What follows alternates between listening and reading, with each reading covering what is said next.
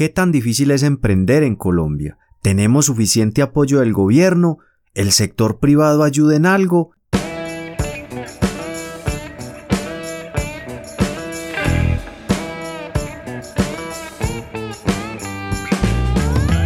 Hola a todos, soy Jaiber Urán y te doy la bienvenida a Desarrolla tu marca, un espacio para aprender a construir tu negocio y crecer de una manera más simple, aplicando conceptos profesionales, empíricos y sencillos a ese emprendimiento o a esa empresa que tanto querés llevar al éxito, pero que todos los días nos trae nuevos retos y dificultades. No dudes en ponerte en contacto conmigo configuro tu negocio, desarrollo las estrategias y creo todos los contenidos necesarios para el cumplimiento de los objetivos planteados. Analizaremos tu caso y al instante nos pondremos a trabajar.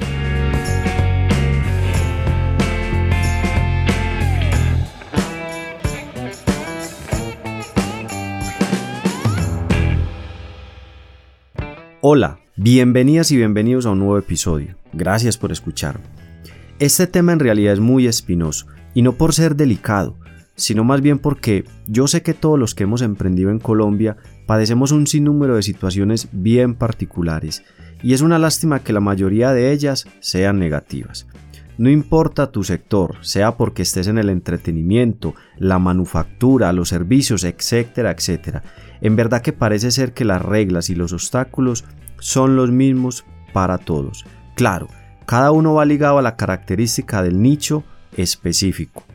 Lo primero que quiero tratar es cómo nos va desde lo legal, desde el punto de vista del gobierno y las facilidades que nos dan, y acá lastimosamente no tenemos mucho por decir, ya que uno se encuentra con más trabas y problemas que con soluciones reales.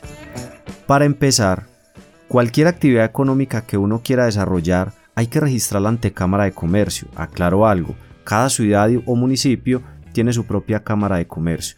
De esta manera se hace un control más exacto de los establecimientos de comercios o las diferentes compañías y sociedades que se crean todos los días.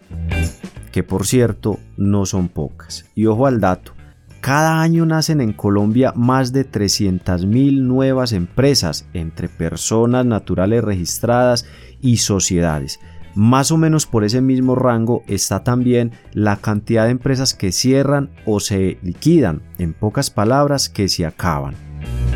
Que el gobierno lleve el control de esto es bueno. Personalmente estoy de acuerdo en que esto tiene que ser así, acá no hay peros, frente a esta regulación así tiene que ser. Ahora bien, el problema radica es en la forma y en los procesos, que la verdad son muy tediosos largas filas, de muchos papeleos y formas y sobre todo de sacar dinero por todo y para todo. Si tú quieres crear una sociedad, o sea, esto quiere decir legalizar una empresa ante Cámara de Comercio, bien sea para contratar con el Estado, con empresas privadas o simplemente para vender tus productos y servicios, debe tener en cuenta que si es para contratar con el Estado, por ejemplo, este te exige varias cosas entre ellas tener un músculo financiero bastante robusto. Y esto se ve reflejado principalmente en el patrimonio y activos con los que se creó la compañía, que componen el capital. Y les cuento que a mayor capital registrado, mayor es el impuesto que tienes que pagar. ¿Esto qué quiere decir? Que si yo registro mi empresa con un capital, por ejemplo, de 50 millones de pesos, sea porque los tenga representados en equipos de cómputo, maquinarias, cámaras, qué sé yo, lo que sea de acuerdo a lo que se vaya a dedicar la compañía, o bien sea porque los tengan en efectivo, y es el capital para iniciar, el porcentaje que me van a cobrar por ese registro es más o menos, y pues por ese valor es más o menos del 1%, rosa el 1%, poco, poco menos más el cobro por los diferentes formularios que tenés que llenar, que no son pocos, son más o menos 5 o 6 formularios adicionales. Estamos hablando de poco más, poco menos de 2 millones de pesos para crear y registrar la empresa. Otra cosa también es el tiempo, ya que todo este proceso puede tardar entre mes y medio y hasta tres meses, dependiendo la asertividad tuya o del profesional que te esté ayudando con el tema a la hora de crear los estatutos y todos los papeleos, que no te los devuelvan y no generar reprocesos. Muchos dirán que esto es poco para tener una empresa legalmente constituida. Pero si te pones a pensar, cuando estás iniciando un proyecto, una empresa, los recursos son extremadamente escasos, limitados, y cada peso es invaluable. Para aquellos que les ha tocado, como a mí, saben de lo que les estoy hablando. Uno literalmente se tiene que volver un mago para hacer que su capital cubra lo primordial. Luego de todo eso, recordemos que legalizar tu empresa implica unas responsabilidades tributarias y contables. Quiere decir que ya tienes que pagar impuestos a la Dirección de Impuestos y Aduanas Nacionales DIAN en Colombia. Y yo estoy de acuerdo con eso. Debe ser así. Parte de los ingresos de un país provienen de los recaudos fiscales y tributarios, fundamentales para el desarrollo del Estado. Sin embargo, hay mucho trámite, mucho dinero aquí y allí para ser legal, mucha trabita. Y esto desafortunadamente ha provocado lo opuesto, la ilegalidad, la evasión de impuestos, dobles contabilidades, informalidad por miedo a los impuestos y no tener con qué sostenerse en el mercado, o como dicen por ahí, tener que trabajar para ellos. Y atención a esto, no es real. Al ser legal ni tenés que trabajar para el Estado, ni mucho menos vas a naufragar en un mar de papeles y de impuestos. Entre otras cosas, tengo entendido y claro que cada vez los procesos son mejores, más precisos y claros, y que hay nuevas leyes que van a beneficiar a los emprendedores con el no cobro de algunos impuestos, Luego les traeré más información sobre este tema en un nuevo podcast. Y esto es fabuloso, porque a ver, seamos claros, si usted como empresario o emprendedor aspirante a hacerlo, no está dentro de la legalidad, no puedes aspirar a crecer, es imposible. Si quieres crecer y sos serio en el mercado y ofreces unos servicios serios y reales, debes de estar legalmente constituido.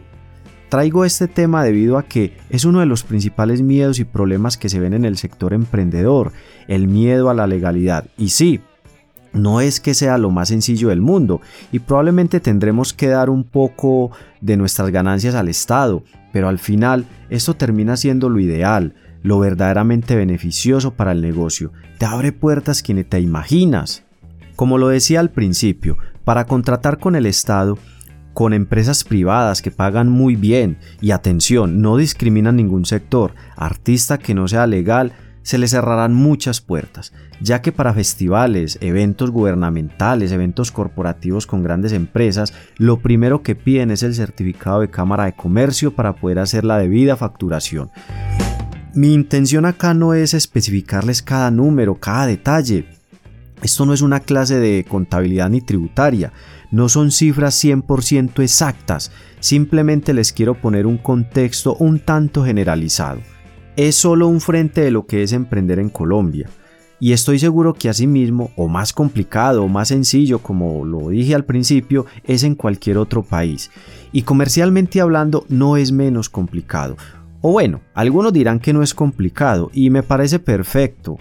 Creo que a la larga la experiencia nos hace mucho más fuertes y, me incluyo y nos hace que nos movamos como peces en el agua en estos sectores, en estos temas, ya que tenés que luchar en el mercado con muchas situaciones complejas. Entre ellas está, por ejemplo, la competencia desleal.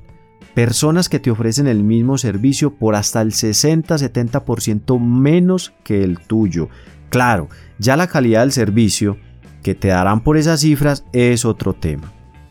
Les quiero contar una anécdota eh, que me sucedió. Recuerdo una vez que estaba cerrando un contrato para un artista de cuatro shows en una cadena de tiendas de ropa deportiva. Un contrato bastante bueno para ese proyecto que apenas iniciaba.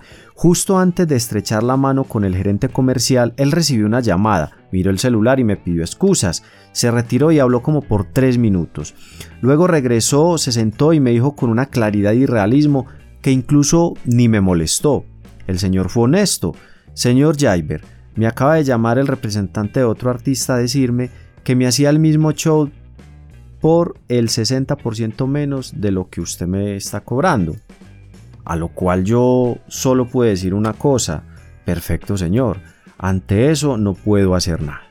La calidad de mi producto no tiene descuento, gracias por su tiempo.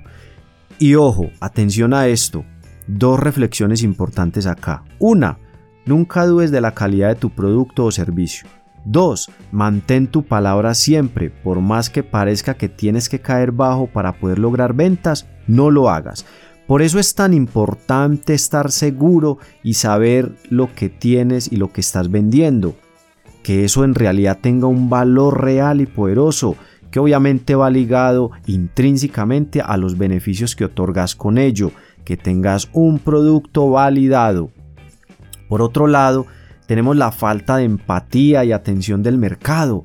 Cuando alguien está iniciando, es inevitable encontrarse con el rechazo, que lastimosamente se maneja cierto egoísmo por parte de quienes ya están en etapas más avanzadas.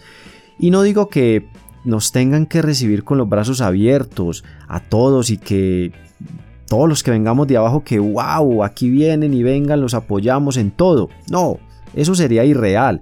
Pensar en eso matemáticamente es una ecuación que no cuadraría. Pero desde las grandes empresas hasta el mismo Estado, dentro de sus formularios para hacer negocios con ellos, tienen cierta radicalidad con el emprendedor en sus inicios. Y acá viene algo que todos siempre hemos cuestionado y que aplica para todo. Si te piden experiencia, pero no te dan la oportunidad de obtenerla, ¿cómo es posible entregar entrar al negocio, perdón, y coger esa experiencia. Y esto aplica tanto para personas que aspiren a ser empleados y liderar en esas empresas, como para emprendedores y sus empresas aspirando a contratos y buenos negocios.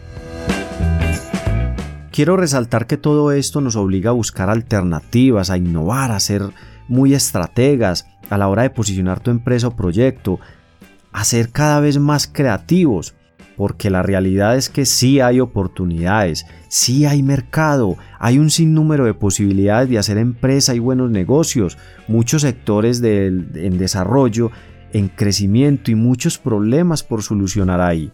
Hoy te resalté algunos aspectos de la parte no tan chévere de emprender acá en Colombia y muy seguramente como ya lo he dicho anteriormente acá, eh, en otros países hay igual o peor o mejor, qué sé yo.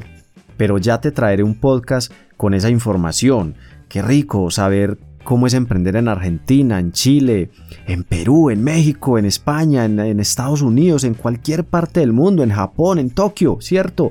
Eso sería maravilloso saberlo y, por supuesto que tengo las conexiones y, y nos vamos a encontrar con personas allá, amigos que tenemos en otros países y que han salido adelante allá y que están luchando con sus emprendimientos. Eso todo lo vamos a tener acá, prontico, prontico. Ahora bien, acá no es lo único, hay otras cosas eh, que son muy buenas, que son chéveres. Eh, quizás este es uno de los aspectos más complicados, porque aclaro, no es el único, vuelvo y lo digo, pero algo sí te garantizo, son más los puntos buenos que los malos. Tal vez mañana te hablaré de los buenos. Gracias.